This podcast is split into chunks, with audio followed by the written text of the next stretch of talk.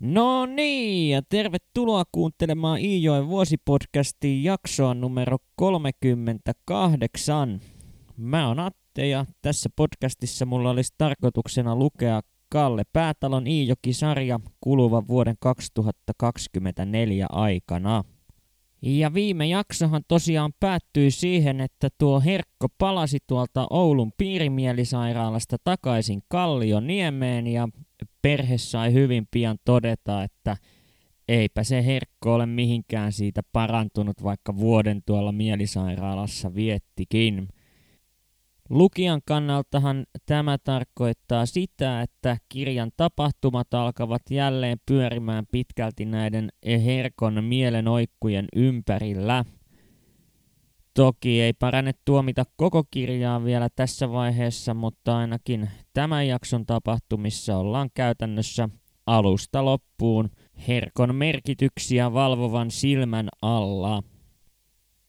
Ja kun kesän aikaa eletään, niin sehän tarkoittaa sitä, että perinteinen kontujen tekeminen on edessä tänäkin vuonna. Ja nyt kun Herkko on saatu kotiin, niin hän totta kai lähtee myös mukaan tuohon kontuurakkaan. Mutta kappas vaan kun ehdotetaan, että Herkko lähtisi Kallen ja Martan kanssa noita kontuja tekemään – niin tämä ei missään nimessä sovi Herkolle, vaan hän vaatii, että Kalle ja Riitu lähtevät tuonne työmaalle mukaan.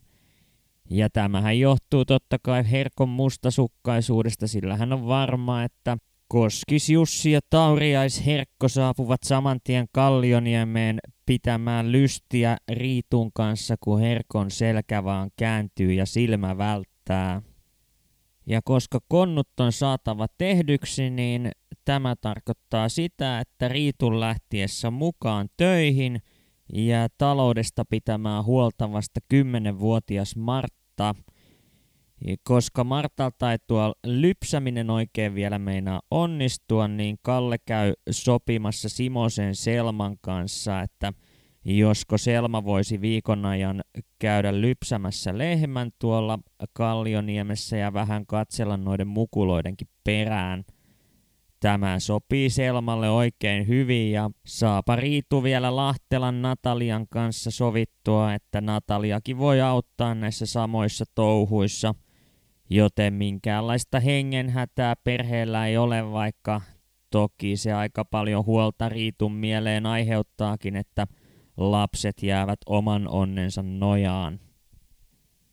Ja tuskin on kotirannasta ehditty irtoamaan, niin veneessä syntyy jo Riitu ja Herkon välille riita siitä, että millainen tuo Herkon taudin luonne on, sillä Riitu suorasanaisena ihmisenä toteaa Herkolle saman tien, että kyllähän se koville ottaa jättää lapsikatras oman onnensa nojaa vaan sen takia, että yksi luulotautinen ei pääse pakkomielteistään eroon. Ja Herkkohan tähän älähtää, että hänellä mitään luulotautia ole, vaan keuhkotautia. Riita eskaloituukin melko nopeasti ja melko rajuksi, nimittäin Herkko alkaa uhkailemaan upottavansa koko veneen ja alkaa tekemään keikutusliikettä, jolloin vene hörppii laidoilta sisään vettä. Riitu kuitenkin katsoo ilmeettömänä tätä Herkon touhua ja toteaa, että anna kuule mennä vaan, että helvetissähän tässä on eletty jo vaikka kuinka kauan. Ja kun Riitun kantti ei petä, niin Herkko toteaa tappionsa, lopettaa veneen keikuttamisen ja rupeaa sanaakaan sanomatta äyskäröimään ylimääräisiä vesiä pois veneen kyydistä. Kun Herkko Riitu ja Kalle sitten viimein pääsevät perille tuonne Vähänlammille, missä näitä kontuja olisi tarkoitus seuraavan viikon ajan tehdä, niin siinä Riitu alkaa väsäilemään vielä puuroa ennen kuin aletaan työhommiin ja sehän on selvää, että kun siinä aletaan syömään, niin Herkko näkee jälleen merkityksiä vähän kaikkialla ja Riitu ja Kalle parhaansa mukaan vastailevat näihin joko vihaisesti tai naureskellen takaisin vähän tunnelmasta ja jaksamisesta riippuen. Herkko siinä sitten lopuksi toteaa, kun on saanut syötyä, että eipä keuhkotautisesta taida olla töitä tekemään, mutta kappas vaan, kun hän viikatteeseen tarttuu niin Kalle saa suorastaan ihastellen katsella, kuinka siitä sairaasta isästä vielä näyttää puhtia löytyvän, kun sille päälle sattuu. Ja reilun tunnin ajan Herkko jaksaakin painaa aivan kuin vanhoina hyvinä aikoina, mutta sitten hän lopettaa kun seinään tuon niittämisen, alkaa käärimään sätkää ja voivottelemaan sitä, kuinka hänet on pakotettu töihin, vaikka sairaan miehen paikka olisi ehdottomasti kotona lepäämässä. Tätä touhua sitten jatkuu koko päivä, eli Herkko saa tuollaisia suonenvetoja vähän suuntaan tai toiseen, eli välillä työt luonnistuu ja välillä sitten taas poltetaan tupakkaa ja kirotaan omaa kohtaloaan. Mutta siinä päivän päätteeksi, kun itse kuki alkaa olemaan jo aika väsynyt, niin Herkko jälleen äityy tähän samaan valitukseen ja haukkuu totta kai siinä sivussa Riitua niin paljon kuin vaan suinkin ehtii ja tässä vaiheessa Riitulle sitten riittää ja hän tulisieluisena ihmisenä alkaa haukkumaan herkkoa takaisinpäin hulluksi ja mielipuoleksi ja mitä siinä nyt sitten suusta sattuukaan lipsumaan herkon suuntaan.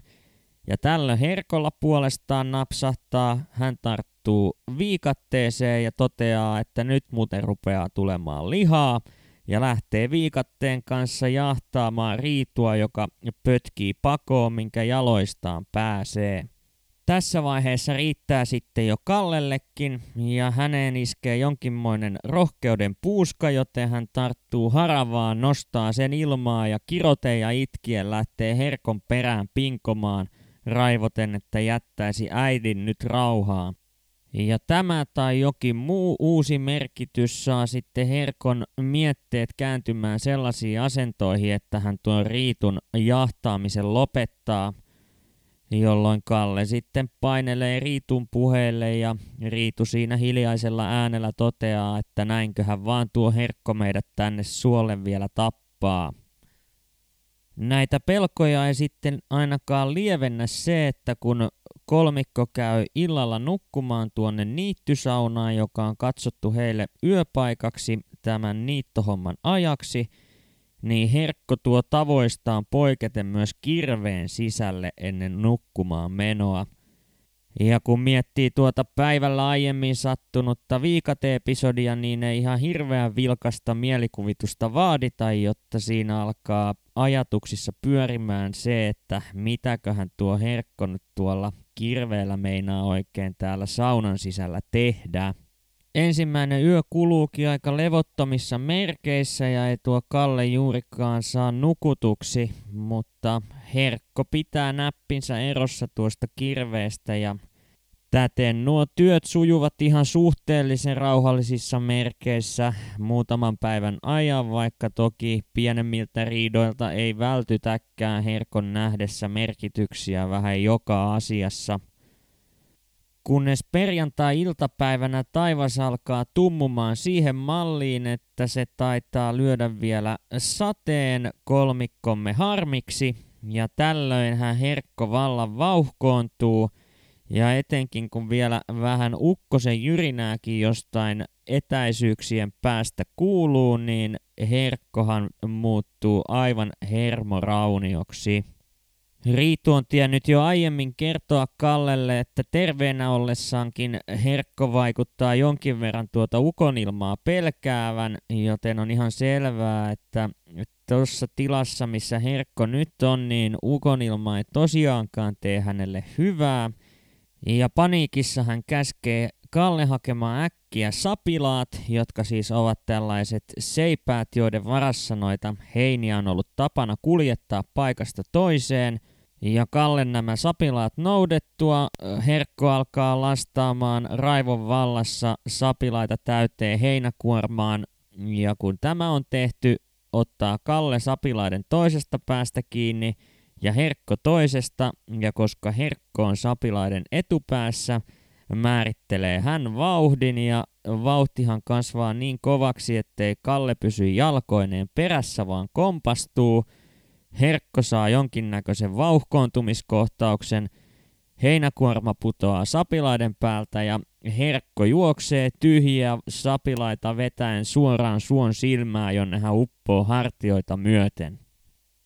Herkkohan alkaa totta kai huutamaan Kallea ja Riitua apuun, sillä hän omasta mielestään meinaa hukkua, mutta siinä vaiheessa kun Kalle ja Riitu tuonne asti ehtivät, niin Herkko on jo lähestulkoon noussut ylös tuolta liejusta.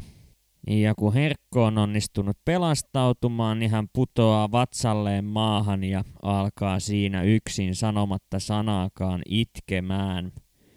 Aikansa itkettyä Herkko siitä rauhoittuu ja niin rauhoittuu koko kolmikon tunnelmakin ja sattuupa vielä niin, että nuo pilvet, jotka näyttivät niin kovin uhkaavilta, eivät niittyä ja vastaleikattua heinää kastele, vaan valuvat ohi tiputtaen vesilastinsa jonnekin muualle. Loppureissu meneekin sitten riitaisissa, mutta kuitenkin suhteellisen rauhallisissa tunnelmissa, eikä Herkko enää ala heilumaan viikatteen tai kirveen kanssa tämän enempää.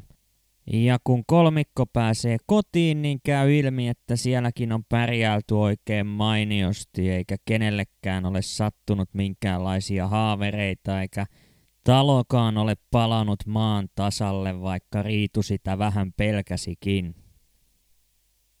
Jotain muutakin kuin vaan noita talon töitä tarttis kuitenkin tehdä, nimittäin nuo kontuhommathan ei rahaa tuo talouteen pennin pyörylää. Ja kun tuo Herkko on edelleen sairaana, niin eipä hänestä oikein meinaa olla lähtiäksi taaskaan mihinkään työmaalle, mutta Tällä kertaa olisikin sellainen vähän erilainen tarjous suhteessa aikaisempaan, nimittäin savottojen ja uittojen sijaan olisikin tiedossa maantietyömaa. Nimittäin valtatie 5 rakennustyöt ovat ulottuneet jo tuonne Taivalkosken itäosiin asti ja sinne täten työmiehiä kaivattaisiin. Herkkoahan ei toki tällainenkaan työnteko kiinnosta tippaakaan, tai jos kiinnostaakin, niin se hänen keuhkotautinsa estää. Mutta paine kasvaa entisestään, kun Riituka hakemassa jauholappua tuolta piirimieheltä ja saakin vaan puolikkaan jauholapun, joka oikeuttaa 30 jauhokiloon. Ja perusteluna tälle piirimies käyttää piirimielisairaalalta saatua tietoa, jonka mukaan Herkko on täysin työkykyinen. Ja Herkko toki tähän esittää vastalauseen, että eivät hänen siellä piirillä mitään fyysisiä vaivoja tutkineet, kun hulluutta vaan hoitivat, mikä meni täysin vikaan, koska eihän Herkko hullu ole, vaan keuhkotautinen. Mutta lopulta sitten, kun Kalle ja Riitu yhteisvoimin riittävästi painostavat ja Aukusti Pihlajakin saadaan siihen vielä lähtemään kaveriksi mukaan, joka jo aiemmin tuolla tietyömaalla onkin ollut, niin Herkko vastahakoisesti lupautuu lähtemään ainakin yrittämään, josko työpaikka irtoaisi ja työnteko luonnistuisi. Vaan kun Kalle lähtee mukaan tuonne työmaalle, niin yksi kysymysmerkki vielä touhun yllä roikkuu ja sehän on jälleen tuo Kallen nuori ikä, sillä alaikäisiä tuonne tietyömaalle ei yksinkertaisesti huolita ja se on jämpti näin. Pihlajan Aukusti toki toteaa, että kyllähän tuo Kalle nyt 18-vuotiaasta menee, kun seisoo vaan suorassa, on sillä sen verran leveät hartiat kuitenkin jo – vaikka tosiasiahan on se, että Kalle on tässä vaiheessa 13-vuotias ja taitaa Aukusti nyt viilailla puheitaan sellaiseen jiiriin, joka mahdollistaisi herkon liikkeelle lähtemisen. Eivätkä toki nämä puheet turhia olleet, sillä näin vaan kolmikko lähtee kohti tietyömaata vaeltamaan ja tuo matka sujuu aivan ongelmitta, vaikka toki Herkko taas pitää jonkinlaista mykkäkoulua eikä vaihda sanan sanaa Augustin kanssa tai kahvipaikassa tuossa matkan varrella. Ja koska perille päästään vasta ilta myöhään, niin ei siinä enää sinä päivänä aleta töistä neuvottelemaan, joten kaikki painuvat unten maille. Tosin nukkumisesta ei tule juuri mitään, sillä samaan pirttiin on eksynyt muuan nuori pari, joka sitten – innostuu lemmen leikkeihin aivan siinä Kallen ja Herkon pedin vieressä. Ja toki sekä Kalle että Herkko seuraavat tätä vieressä meneillään olevaa showta ja kun aamu vihdoin valkenee, niin sehän on selvää, että Herkko käy kaikki mahdolliset näkemänsä merkitykset tuostakin tilanteesta Kallelle läpi. Mutta tämän jälkeen sitten lähdetään puhumaan niistä töistä ja se keskustelu on hyvinkin lyhyt ja vähäsanainen – ja näinhän siinä käy, että Kallen ikä ei tiemestarille mene läpi.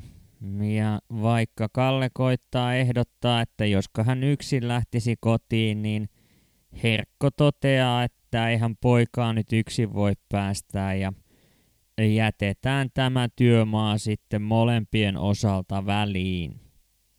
Kotimatka Herkko päättää taittaa oikoreittiä pitkin suoraan Pohjois-Syvänmaan halki. Ja tämähän tarkoittaa sitä, että minkäänlaista kunnollista tietä tai polkua ei ole olemassakaan, vaan kaksikko joutuu suunnistamaan metsässä ihan vaan aurinkoa ja omaa suuntavaistoaan tai jonkinlaista kuudetta aistiaan apuna käyttäen. Ja aika pian Kalle huomaa, kun hän Herkon perässä kulkee, että Herkon meno on melkoista poukkoilua vähän sinne sun tänne ja jatkuvasti hän tuntuu kaartavan vasemmalle. Ja kun Kalle tästä yrittää mainita, niin äksyilyä hän sieltä totta kai tulee Herkolta takaisin, eikä hän ota tämmöisiä puheita kuuleviin korviinsa – sillä mikäpä nyt Kalle olisi herkkoa vanhaa metsässä kulkijaa neuvomaan. Hieman ehkä hukassa olevien koordinaattien lisäksi heitä kiusaa vieläpä Sankka Sumu, joka on noussut tuonne metsään, mutta lopulta he kuitenkin löytävät tiensä tuollaisen kumpareen päälle, jossa kasvaa suorastaan jättimäinen petäjä – ja tuon puun kylkeen on joku innostunut raaputtamaan paitsi omat nimikirjaimensa eli AR sekä vanhan kunnon kirkkoveneen, ja innostuupa Kalle esimerkin nähtyään raaputtamaan omatkin nimikirjaimensa sekä päivämäärän tuon petäjän kylkeen. Ja kun Herkko on saanut sätkänsä poltetuksi, niin kaksikko lähtee jatkamaan matkaa. Ja kuunnellaanpa seuraavaksi täyden tuntirahan sivuilta 94, 95 ja 96, että miten tuo matka jatkuu. Lähetäänhän taas yrittämään. Minusta tuntuu, että tuolla suunnalla täytyy olla kylmän luoman pään ja jylykyn mäen välinen kärrytie. Laskeuduimme kuhveikkoon sumun syliin, isä edellä ja minä perässä. Minusta näytti, että isä alkoi heti kääntää kulkuaan sivulenkoon. Isä, sinä aloit taas kääntyä vasemmalle. Minusta on näyttänyt, että olet koko sumussa kävelyajan vengannut vasemmalle. Tuuhan perässä äläkä höpötä. Minä en liiku ensimmäistä kertaa metässä. Isän ääni oli sen verran äreä, että en tohtinut ruveta inttämään. Olimme taivaltaneet tovin, kun sumusta ilmestyi eteemme kumpare.